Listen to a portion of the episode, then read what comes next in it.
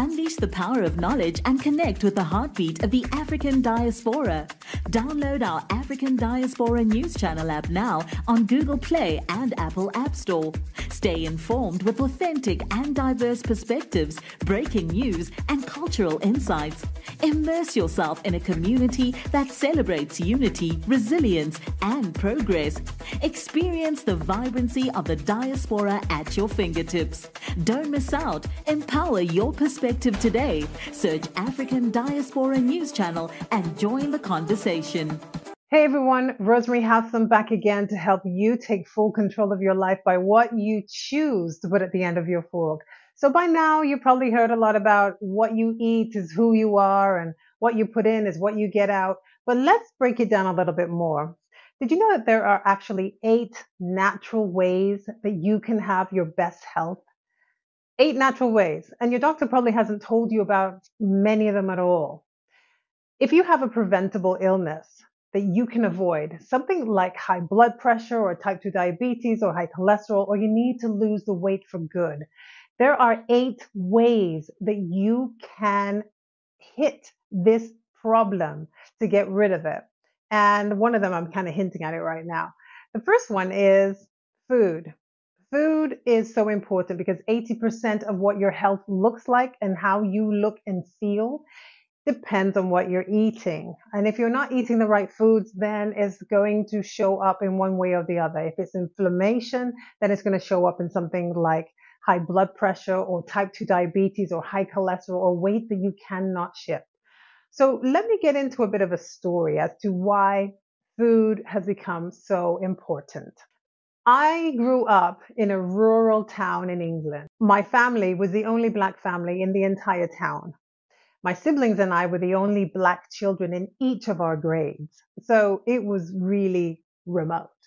That's not the important thing. The important thing is we ate organic food before we even knew what organic was. As a matter of fact, if you walked down our street in the little town that we lived in and you turned at the first right at the corner, what you're looking at is a dead end. And at the end of that road is a farm, a dairy farm. And you could see the black and white cows just munching on the grass and enjoying their lives in the sunshine and we drank real milk. Now, I don't want to get into the whole thing about who's drinking dairy. I don't do dairy anymore, but just stick with me for a minute.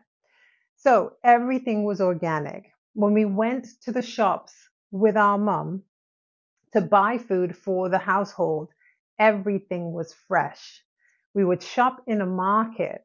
So when you went, you could go to the butcher and tell him what part of the cow or whatever you wanted to have for dinner. And if you were having ground beef, you would pick the part of the cow that you wanted, and then he would grind it for you on the spot. It was amazing. When it was time for eggs, to buy eggs, you didn't buy it at the shops. You would go to where the eggs were produced. Now, in England at that time, they would deliver the dairy items with a, a milk truck. And so, yes, I am of a certain age. We'll get into that in a minute. So you would get your farm fresh eggs, free range chickens, by the way, and you would get your farm fresh milk and cheese and whatever else. You would go to the butcher and get your fresh meat and all of that. And then when it came to your produce, that was fresh from the farmers as well. So everything was fresh. And in our family, it was a lot of fun to go for walks and then pick berries. And we bring the berries home and my mum would make homemade jams and tarts and pies. Delish. So it's about organic living. We didn't sit around and watch TV all day.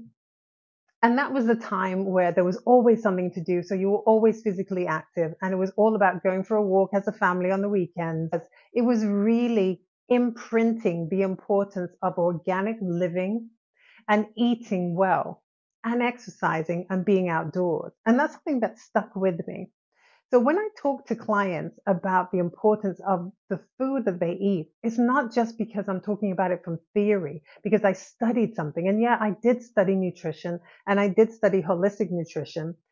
But the difference is, is that I've lived the experience as well. So when it comes to your food, 80% of what you put in is what you're going to get out. And that is why you can press the easy button when it comes to maintaining your health.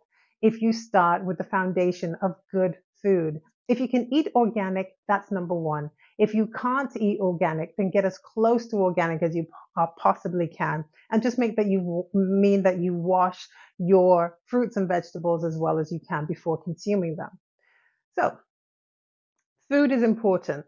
But the other side of that, because that's 80%. So the 20% is this working out. You've got to exercise and it doesn't matter what you choose. You're just going to make it work for you because the body needs to move. We were made to move.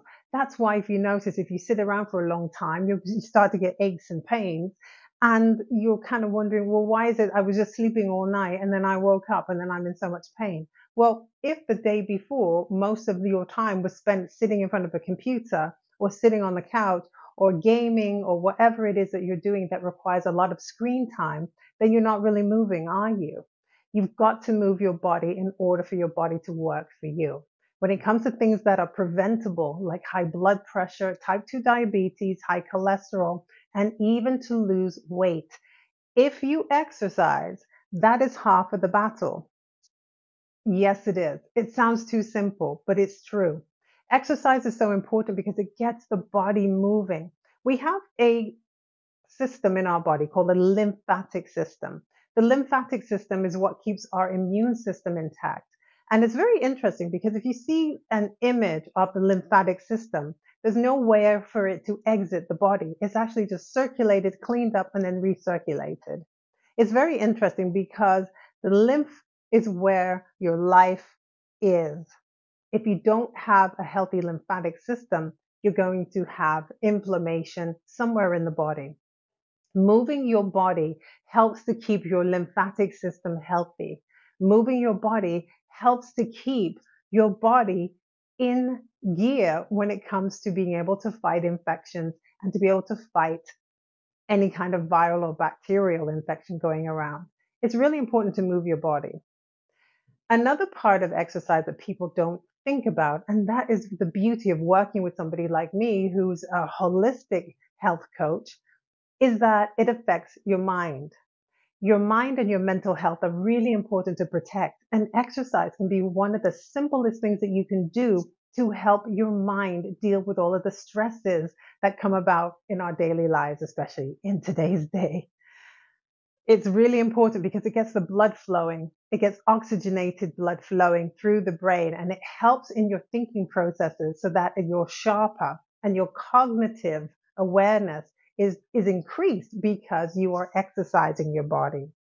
It's a beautiful symbiotic process of exercise, getting the oxygen in, getting rid of toxins, building your muscles and getting rid of fat it all works together and it's not hard to do once you know the foundation. And if the foundation is good, healthy food in its natural state, real food, not processed food, not high salt, not high sugar, not high chemicals.